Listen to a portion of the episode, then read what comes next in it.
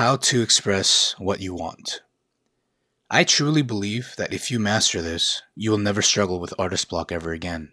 You have an idea. You have an idea, concept, emotion, whatever it is you want to express, whether it's an experience, emotion, perspective, opinion, in whatever realm or fashion you want to express it in, whether it's satirical, political, emotional, comedic, how do we get your idea into something tangible, like a piece of art or a piece of music? In previous episodes, I briefly mentioned the specific and separate skill set of analysis and translation of expression. Our goal here is to get from point A to point B, point A being your idea, and point B being the tangible representation of that idea. However, as we've previously established, creativity is not just about the idea being represented, it's how the idea is represented that is equally important. Also, in previous episodes, we have talked about creativity being defined as both practical and unique means. What I want to talk about in this episode is how to express what you want. The viewer, the end user, must be able to enjoy your piece of art, but also have a balanced room for viable interpretations.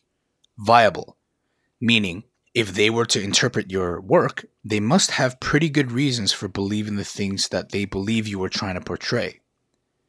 To do this as artists, we map out the mechanics of creativity, and the basic fundamentals start with the idea, and then the technique, the what, and the how.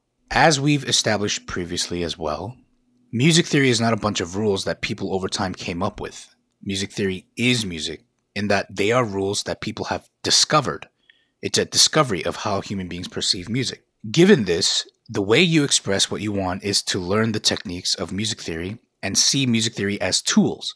You may know certain functions or rules of chords and whatnot, but do you know how to use it and when to use it?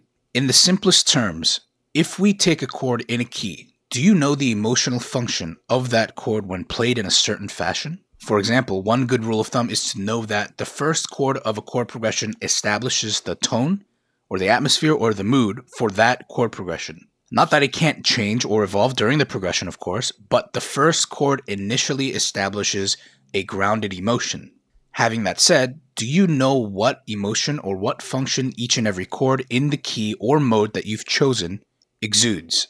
Each and every chord in the scale that you've chosen have different emotional functions different emotional feelings that you must first have the knowledge of, then have the skill to apply it to express your idea.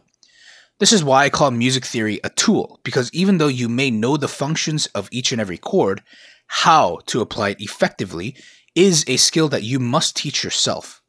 In addition, each scale, key, or mode have different ways that can be fully taken advantage of to express a multitude of infinite emotions and ideas. And these are things that you should have in your musical arsenal. The same goes for tensions, that each and every tension provide more complex richness of emotions on every chord. Chord functions, rhythms, melodic phrases, even instrumentation, arrangement, instrumental tone, and sound design. These all contribute to what you want to ultimately express. So, how do you do it? You must take an analytical and methodical approach. Naturally talented musicians are talented because this is something that they do very, very well. In our very first episode of Musical Musings, I said that the music you like is who you are. So, how do we express what we want to express? Start by looking at the music that you like and find out why you like it. Is it the chords, chord progression, melody, sound design, instruments? Maybe it's the brand or what the brand or artist represent. Or maybe it's all of the above maybe some aspects more than others. Find out why you like those songs, what part of the music is important to you, and replicate it in your own way, your own fashion, and see what they represent to you.